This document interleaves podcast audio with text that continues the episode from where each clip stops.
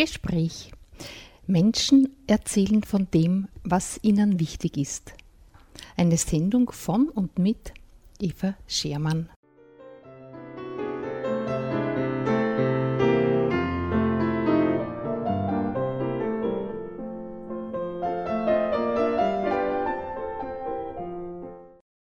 Zur heutigen Sendung begrüßt sie Eva Schermann wieder recht herzlich. Ja, beim Blättern in den ehemaligen Sendungen, die ich mir ja alle aufgehoben habe, stoße ich immer wieder auf Interviews und Gespräche, bei denen ich mir denke, sie wären es wert, wiederholt zu werden. Natürlich haben sich die Menschen inzwischen verändert und vielleicht auch manche ihrer Meinungen. Trotzdem bleibt vieles von dem, was sie sagen, gleichwertig, also gleichwert. Ja, und wenn ich so bedenke, die Leute nehmen sich Zeit, setzen sich zu mir ins Studio und wir werken für eine Stunde Sendung sicher so zwei, drei Stunden, bis die Musik passt und alles ist, dann denke ich mir, es wäre schon schade, wenn das ganz einfach im Archiv verschwindet. Und so eine Sendung habe ich gefunden.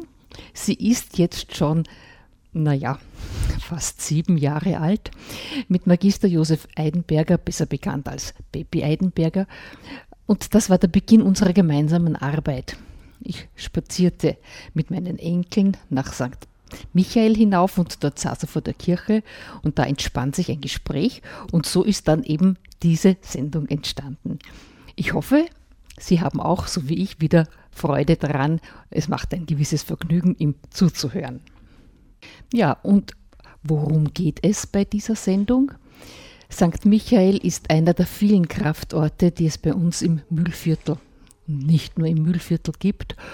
Und er hat einen besonderen Riecher oder ein Gespür für solche Orte, bei denen man Energie tanken kann. Gut, und so geht es eben von St. Michael los.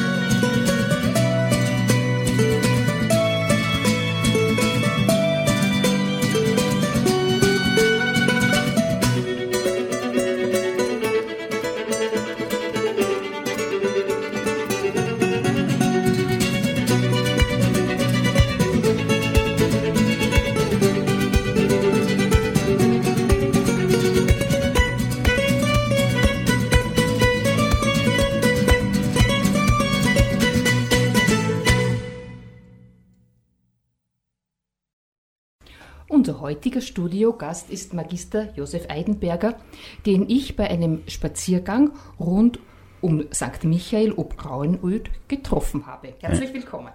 Einen schönen guten Tag und herzlichen Dank für die Einladung. Mich hat das so interessiert, was du mir damals in der Kirche erzählt hast, dass ich mir gedacht habe, das ist sicher auch für andere Leute interessant.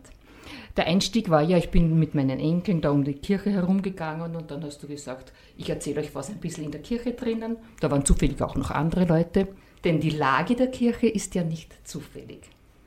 Nein, keineswegs. Meine, diese Kirche ist ja sicherlich ein ganz markanter Punkt in unserer Region, von vielen Seiten sichtbar. Und ich persönlich liebe ja den Ausblick von dort oben bis zum Alpenhauptkamm ganz besonders. Aber die Kirche hat für mich eine sehr persönliche Bedeutung, weil ich vor vielen Jahren mit einer Krebsdiagnose konfrontiert war und ich mich dann immer dorthin gesetzt habe und das offensichtlich Erfolg gehabt hat, unabhängig jetzt davon, ob das tatsächlich Krebs gewesen ist.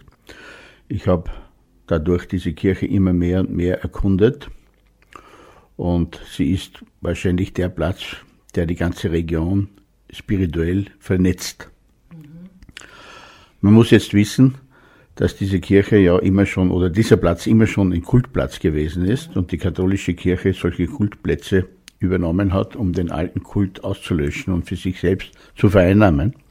Die Frage ist, warum waren das Kultplätze, ja? Mhm. Und man muss jetzt wissen, dass die Leute früher sicherlich viel besser mit der Erde in Verbindung gewesen sind und viel fühliger gewesen sind und auch gespürt haben, dass an bestimmten Plätzen der Körper in einer bestimmten Weise reagiert. Und was St. Michael anlangt, wissen wir ja, dass nach den Hussitenkriegen diese Kirche neu errichtet wurde im spätgotischen Stil. Und in der Gotik hat man ganz besonders diese erdgebundenen Kräfte, wenn wir es so einmal nennen, berücksichtigt und den Kirchenbau in den Kirchenbau mit einfließen genützt, zu lassen. Ja, eigentlich genützt, ja, ja. Und eine der fantastischen Kirchen ist die Kathedrale von Chartres, mhm. um ein Beispiel zu bringen. Das ist eigentlich in Stein gebaute Musik. Die Proportionen, die dort vorkommen drinnen, äh, sind abhängig auch von den von denen, die es ja auch in der Musik gibt. Was St. Michael nun anlangt, ist das Interessante, dass bei diesem Neubau die Achse etwas leicht gedreht wurde.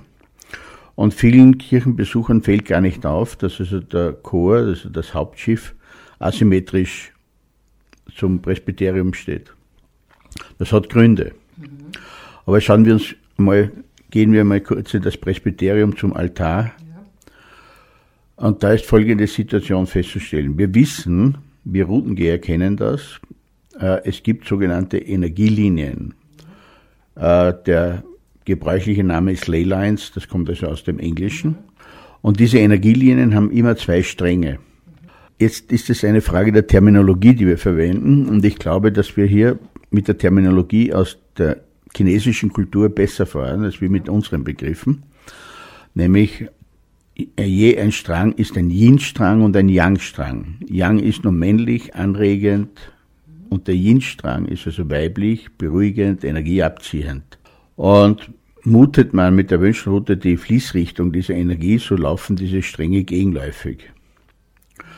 Die Stärke oder die energetische Stärke dieser Energielinien ist unterschiedlich, aber sie sind also sicherlich äh, wesentlich stärker als der menschliche Körper im Regelfall hat. Und nun hat die katholische Kirche, oder hat man damals in, in, in der Gotik, kennt, wir kennen das also auch von der Romanik, wo die, ein, wo die Kirchen ein Tonnengewölbe hatten ja.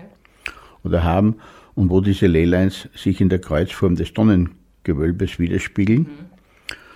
So haben, hat man in der Gotik äh, den Altar dorthin gestellt, wo die Mitte einer Kreuzung von solchen Lehlines ist. Ja. Nun zu den Leylines noch. Wir haben keine Erklärung, äh, warum diese Leylines manchmal hunderte Kilometer geradlinig durchs Land laufen. Manche machen einen Knick. Es gibt auch sehr kurze Leylines. Ich werde dann darauf zurückkommen. Äh, was das verursacht, dafür haben wir keine Erklärung. Das ist eigentlich eine Feststellung. Es ist so. Und danach kann man dann äh, gewisse Gesetzmäßigkeiten erkennen. Naja, es ist ja so, wir, die Feststellung erfolgt über zwei Ebenen. Das eine, dass man eben mit der Wünschelroute mutet oder wenn jemand körperlich sehr sensitiv ist, dann verspürt er das auch. Da hätte ich gerne eingehakt, weil das war für mich in einem der Gespräche eigentlich etwas Neues, dass äh, ich ja eigentlich derjenige bin, die Wünschelroute zeigt nur meine, gibt nur wieder, was ich empfinde. Naja gut, äh, das würde ich nicht sagen, sondern äh, die Wünschelroute ist zwar auf der Basis von Empfindungen aufgebaut, nämlich, äh, dass der Körper äh, schwache Informationen, schwache Reize hochregelt. Mhm. Und die Wünschelroutenbewegung kommt ja eigentlich aus einer muskulären, nicht ja, willkürlichen ja. Bewegung. Ich bin der Vermittler der Bewegung. Du bist der Vermittler durch der Bewegung, Empfindung. durch deine Empfindung. Ja. Aber was du empfindest, äh, hängt davon ab, was du auch abfragst. Ja, ja. Das heißt, die Fragestellung ist das ganz Entscheidende. Und das ist vielleicht auch ganz wichtig für die Leute, die einen Routengeher ins Haus holen, um ihren Schlafplatz vielleicht auszumuten. Ja. Äh, wenn jemand hineingeht und sofort eine Wasserader sucht oder so etwas, dann liegt das sicherlich falsch und ist auch kein guter Routengeher meiner Meinung nach. Denn man soll den guten Platz suchen für die betreffende mhm. Person. Also die richtige Frage lautet, ist das ein guter Schlafplatz für diese Person? Ja. Und nur wenn dann die Route anzeigt, dass es kein guter Schlafplatz ist, dann kann man sich auf die Suche machen, was der Verursacher des ja, ja, schlechten Schlafplatzes ist. Das muss keine Wasserader sein. Oder man geht auch auf die Suche nach einem besseren Schlafplatz. Ja, das ist natürlich logisch, denn wenn ein wirkliches Störfeld im Bett ist, das kann eine Currykreuzung sein, schlecht sind also Wasseradern und Currykreuzungen kombiniert, äh, was es jeweils ist. Äh, es kann auch Elektrosmog sein. Äh, die einzig richtige Lösung ist, äh, einen guten Schlafplatz zu suchen. Und das ist also, also ich bin der festen Überzeugung, dass jemand, der beispielsweise Krebs hat, sich seinen Schlafplatz unbedingt anschauen sollte. Mhm.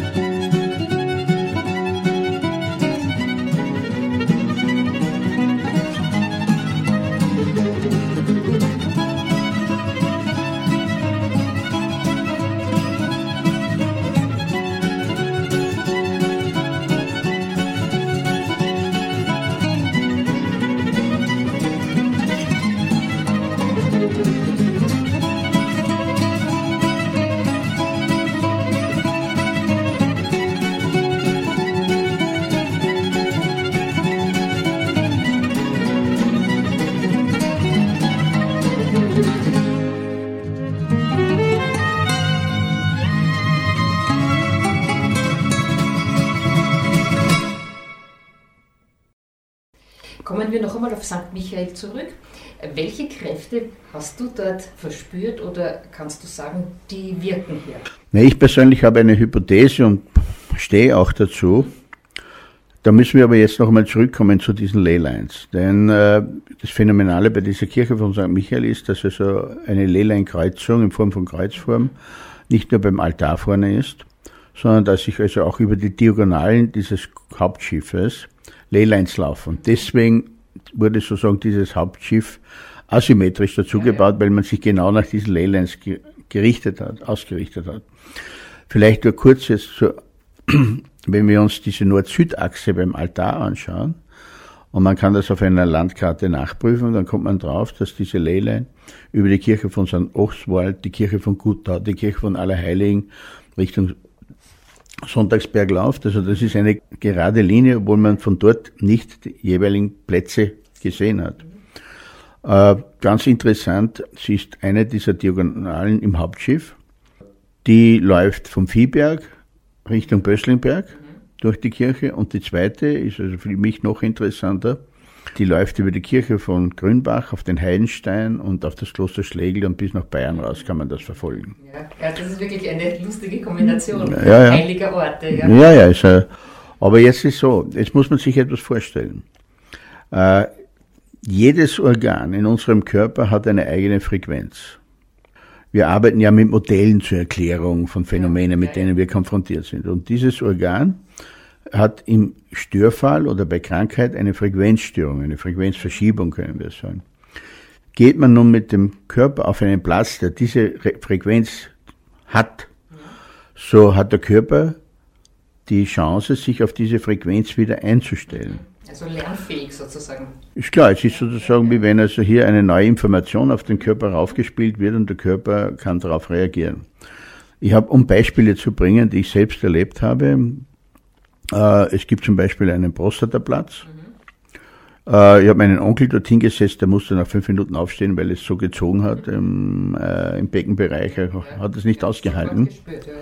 Äh, es gibt einen Gebärmutterplatz, wo eine Bekannte sich hingesetzt hat und geglaubt hat, sie bekommt die Regel. Ich war in Südfrankreich einmal in einer Kirche in den Pyrenäen und habe dort äh, drei Damen und einen Herrn eingeführt in diese Kunst äh, der Leyline-Betrachtung und habe noch gesagt, also hier und hier läuft also ein Strang der Leyline, und, aber wenn Sie sich auf den falschen Platz setzen, kann es sein, dass Sie kollabieren. Und die drei Damen haben sich genau auf die Yin-Ader draufgesetzt und fünf Minuten später ist schon eine bewusstlos gewesen und kollabiert. Die Ursache war, und da kann man den Zusammenhang erklären, diese Dame, wie ich dann festgestellt habe, hat eine Schilddrüsenunterfunktion gehabt. Also sie war so oder anders geschwächt und durch den, diesen Energieabzug ist sie kollabiert. Ja.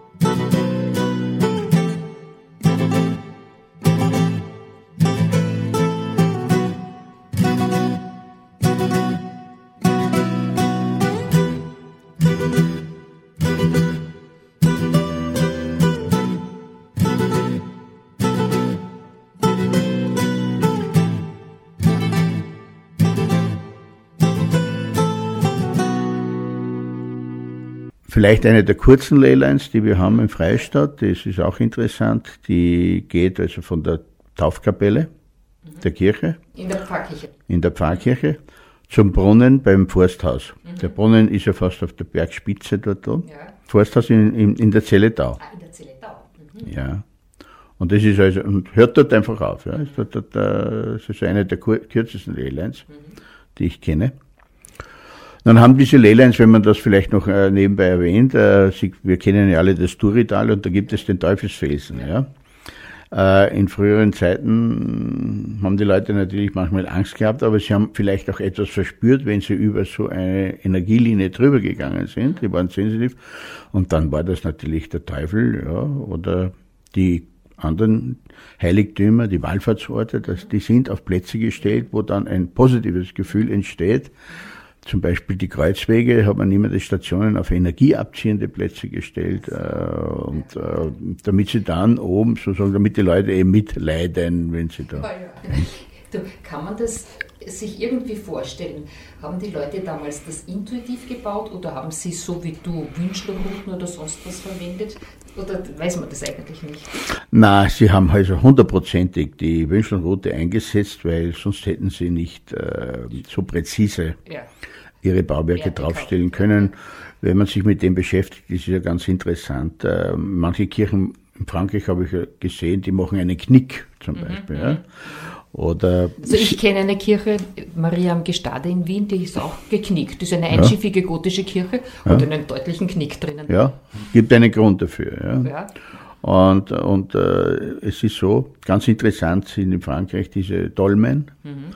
und die Menhire. Ja, mhm. die, die, das ist eine eigene Frage, nämlich die Frage, was haben diese Menhire für Funktion gehabt? Ja. es gibt äh, zwei Hypothesen. Obelix weiß eine Antwort drauf. Nein, es gibt zwei Hypothesen. Die einen behaupten, dass es für die Seefahrt mhm. äh, radiästhetisch anpeilbare äh, Fixpunkte, Fixpunkte gewesen sind. Ich glaube das eher nicht. Ich glaube eher, dass ein anderer Gedanke dahinter gestanden ist, dass die jeweiligen Stämme mhm. äh, diesen Energiepunkt äh, verwendet haben und wir wissen, dass zum Beispiel, wenn ich auf so einen hochenergetischen Platz eine Säule aufstehe, dann beginnt die, diese Frequenz abzustrahlen von diesem Platz. Aha. Und äh, so die haben sozusagen, ihr, ja genau, und die haben sozusagen ihren Strahlbereich dort äh, ausgeschickt. Das ist also, da sind unglaubliche Leistungen gemacht worden, diese berühmten Hinkelsteine, die wir ja kennen. ja. Äh, haben also die eine haben, gute Erklärung. Also, also gut. Die haben über, über zig Kilometer einen 60-Tonnen-Stein dorthin gebracht, was natürlich wiederum eine Bedeutung gehabt hat, wahrscheinlich, dass genau dieser Stein ja, von ja. seiner Art her eine ja. bestimmte Eigenschaft gehabt hat. Aber auch das musste gespürt, oder? Das haben die schon verspürt. Ursprünglich war wahrscheinlich das Verspüren da. Mhm. Die Route ist eigentlich nur ähm, ein Instrument, auch für solche dem nahe zu kommen, die durch Fragen, durch Wissen sozusagen an die Sachen herankommen wollen.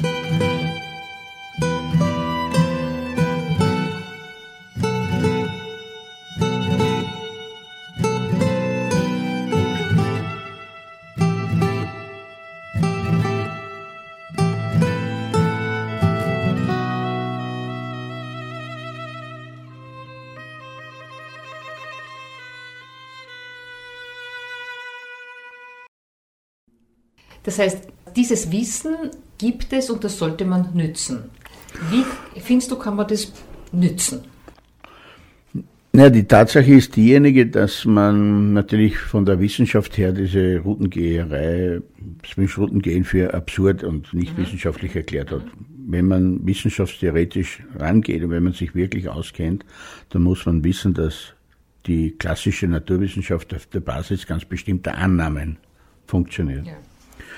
Und eine dieser Annahmen ist die sogenannte harte Objektivität, dass also jeder zur gleichen Erkenntnis bei gleichem Verfahren kommen muss.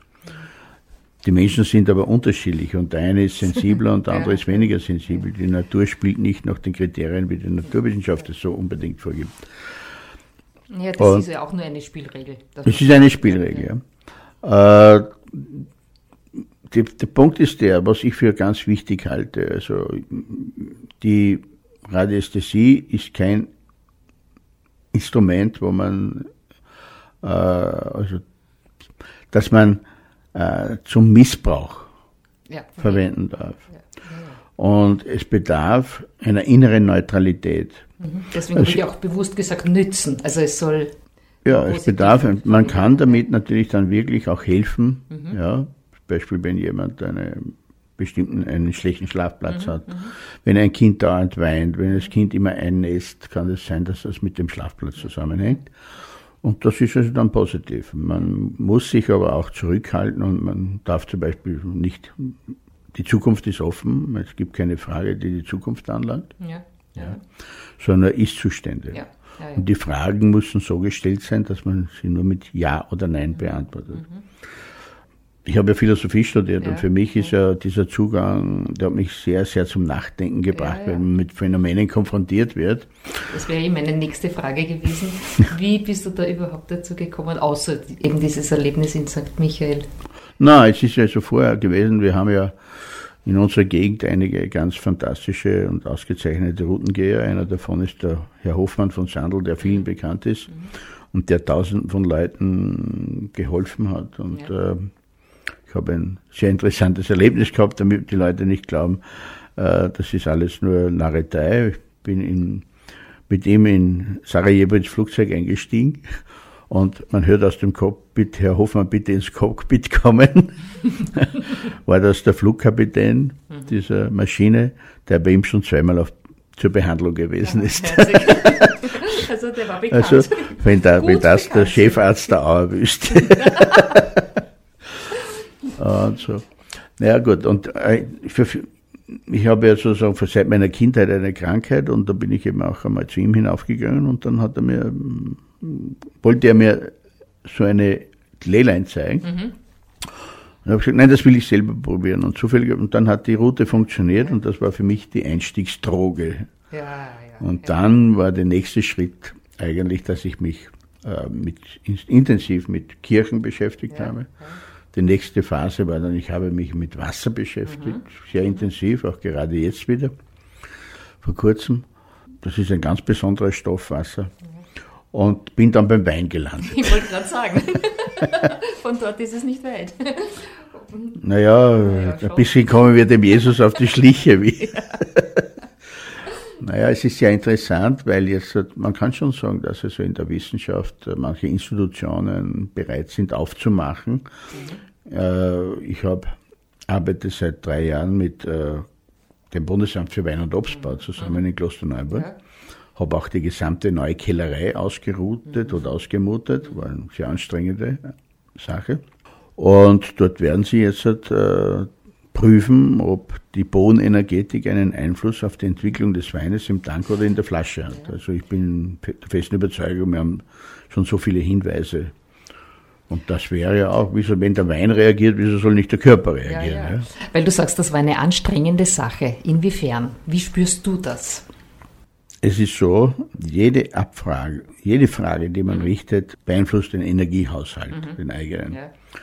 Es ist weniger anstrengend, einmal kurz ein Bett auszumuten, aber wenn man in so einer Kellerei hunderte von Fragen macht, also ich bin sechsmal runtergefahren, ja. aber da ist man ausgebrannt nach ja, einer bestimmten ja. Fragenserie.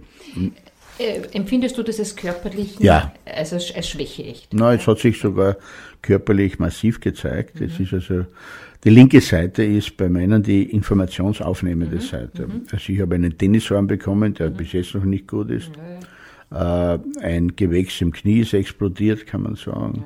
Äh, Vorhofflimmern hat sich, also ist wieder gekommen. Ja, aber irgendwie weißt du ja dann auch, wie du dich wieder äh, in Ordnung bringen kannst. Naja, es gibt verschiedene kannst. Techniken da. Schon, ja. ja. aber ich war ein bisschen schlampig da und muss mhm, es büßen. Mhm, das ist eine Lehre. Ja. Das heißt, eigentlich machst du das nahezu beruflich. Nein. Da müsste ich leben können davon. Nein, es ist eher die Neugierde. Mhm. Äh, das hängt mit meiner Person zusammen. Für mich ist es so, dass also, äh, wie C.G. Jung sagt, es gibt äh, vier verschiedene Erlebensformen, mit ja. denen wir primär die Welt wahrnehmen. Ja. Das Empfinden, sprich also die muskuläre oder mhm. körperliche mhm. Erfahrung, das Fühlen, mhm. das Denken und die Intuition. Mhm. mhm. Und ich gehöre zu denen, die einfach dahinter schauen wollen, die durch Denken die Welt sich erobern. Und dann kommt man manchmal auch eine Intuition. Ich wollte gerade sagen, die Intuition brauchst du natürlich schon. Ja, da hat man dann so für die grundlegende Erkenntnis äh, kommt dann die Intuition. Ja.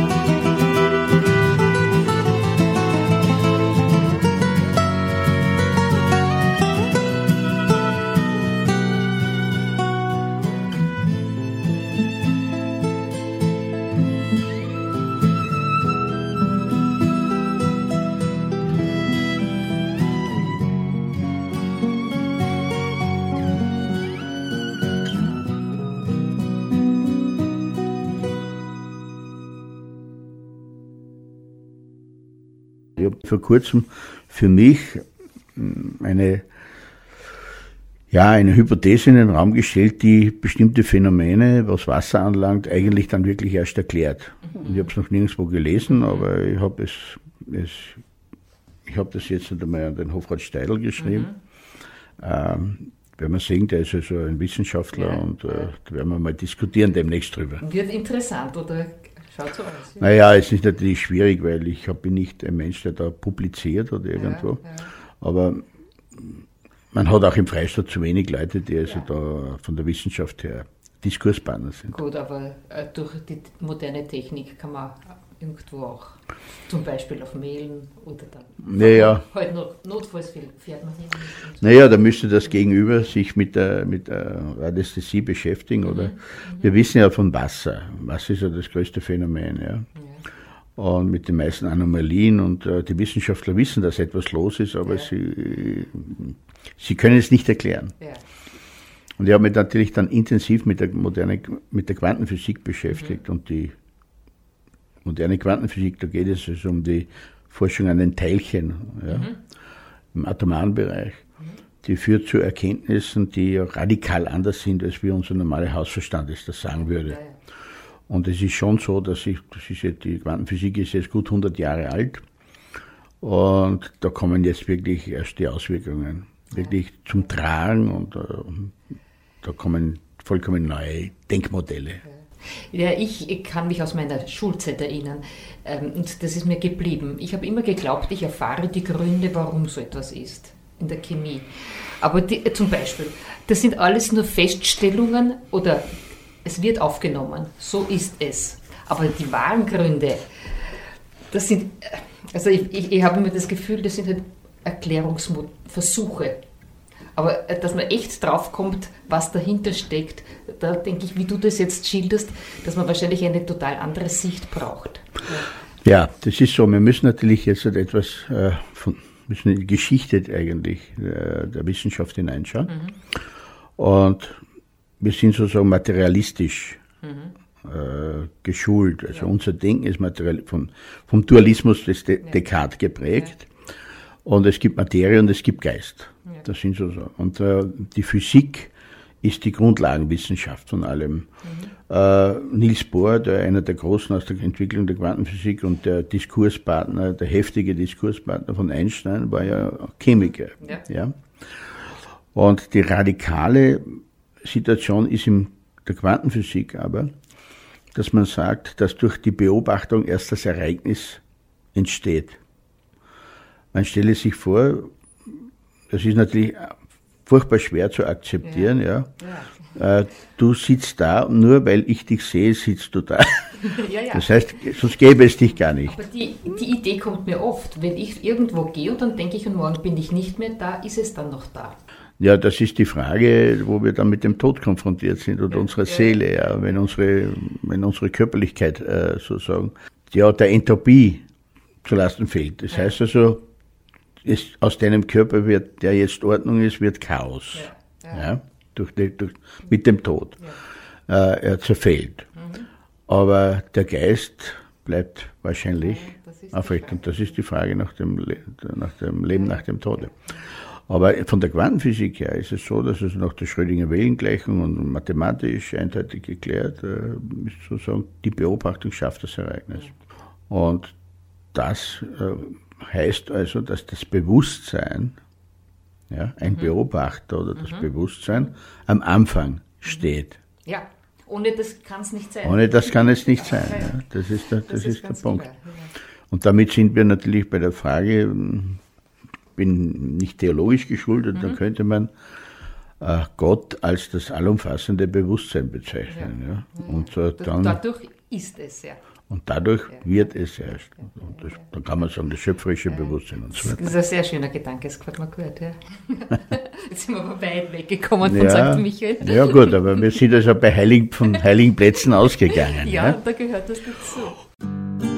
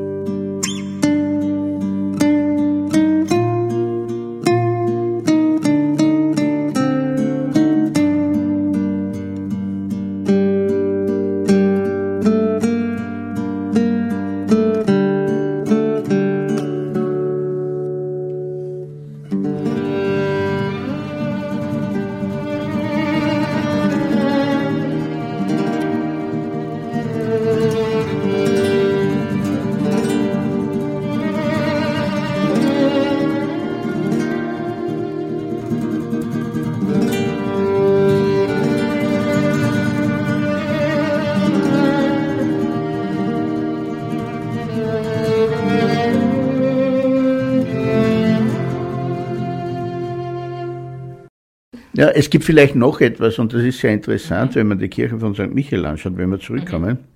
Mhm. Es gibt äh, der Schlussstein, der mhm. über dem Altar ist, der zeigt die mystische Rose, also ein, eine fünfblättrige Rose. Und diese mystische Rose ist ein verstecktes Symbol für das Pentagramm. Mhm. Und das Pentagramm, äh, wir wissen bei Faust, ja, mhm. wo der Mephistopheles nicht über die Türschwelle kann, weil das Pentagramm verkehrt aufgezeichnet ist. Ja. Und dieses Pentagramm äh, repräsentiert eigentlich die Venus. Mhm. Und die Venus ist sozusagen die Göttin der Vernunft. Mhm. Und die Gnostiker, das waren ja Leute, die also den Glauben an die Vernunft gekoppelt haben und ja. an das Denken gekoppelt haben, die hat die Kirche ja massiv verfolgt. Ja. Ja.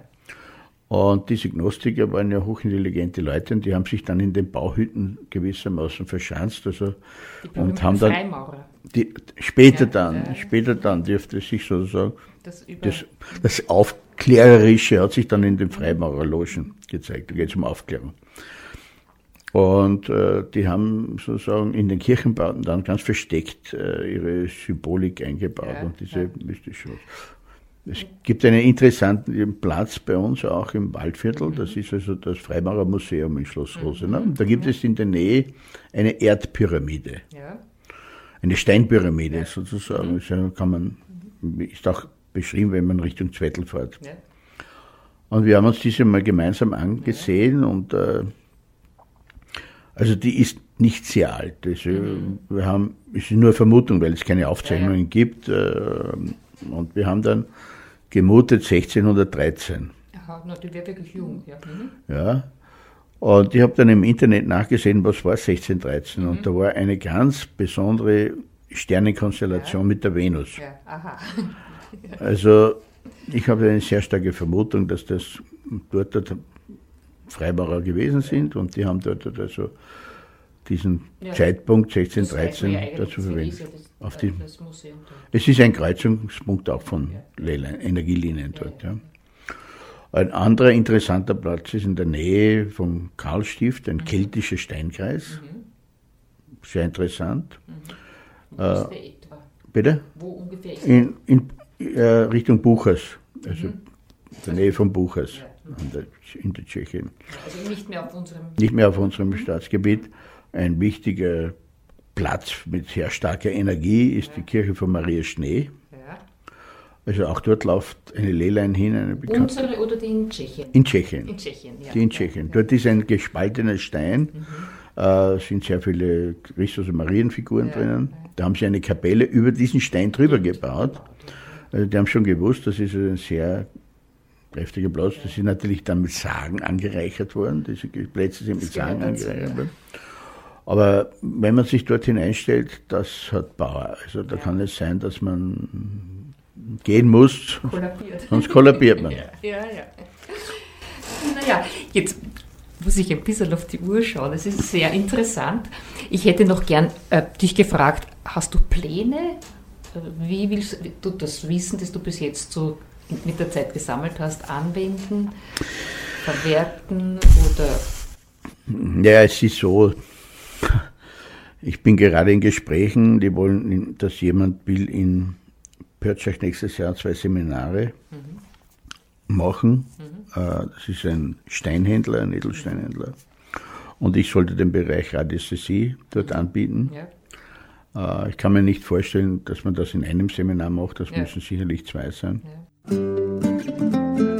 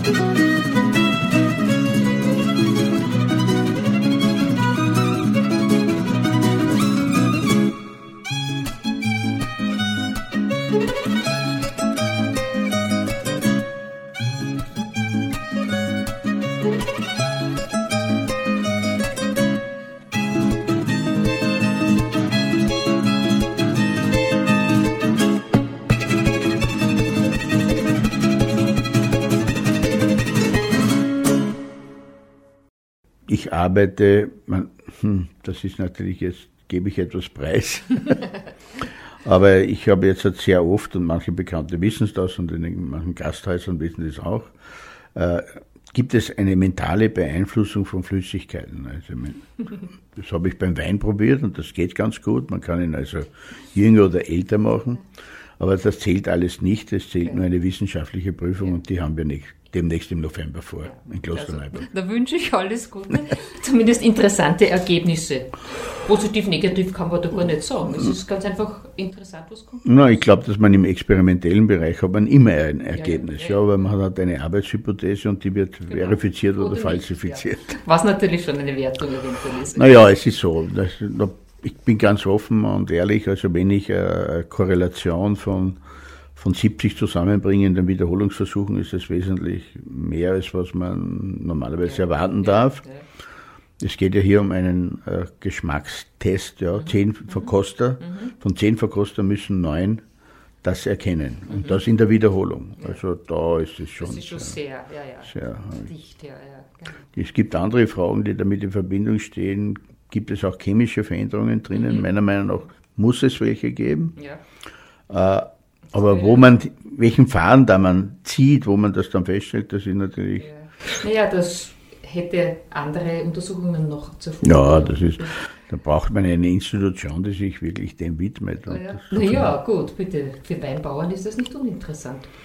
Eventuell. Naja, mit Weinbauern äh, ist es so, äh, eher vielleicht noch äh, für den Weinliebhaber, der einen Keller hat mit sehr teuren Weinen. Mhm, und da mhm. kann es schon sein, dass er natürlich Schaden leidet, wenn er den Wein auf den falschen Platz legt. Ja, Oder anders ausgedrückt aus den Beobachtungen, die wir jetzt haben, äh, entwickelt sich der Rotwein schneller oder langsamer. Ja, und das ja. könnte man dann steuern, wenn man ihn länger aufbewahren will. Usch, da kommt vielleicht was auf dich zu. naja, gut, das ist. Äh, aber ich bin eher, ich will nicht mehr in die Kellereien gehen und das lang ausruhen, das ist immer zu anstrengend. Ich will die Information weitergeben. Ja. Oh, ich bin überzeugt, dass in zehn Jahren möglicherweise in Klosterneuburg äh, ein, die, die Wünschelrotentechnik den Weinbauern auch noch vermittelt ja, wird. Ja, ja. Es gibt auf der BOKU einen, einen Kurs. Ja. Ah, auch schon, ja. Ja, und die nicht vergessen, äh, die, die Geologen, ja, die Montanisten, die haben immer mit der Wünschelrote gearbeitet. Ja, ja, Für die ist das an, anerkannt, ja. Ja, für die ist das anerkannt. So, naja, dann muss ich jetzt sagen, wir müssen Schluss machen. Es war sehr interessant. Danke, dass du gekommen bist. Ich wünsche dir, dass deine Pläne in Erfüllung gehen und dass du noch viele schöne Sachen auf diesem Gebiet erleben kannst. Danke recht schön. Danke.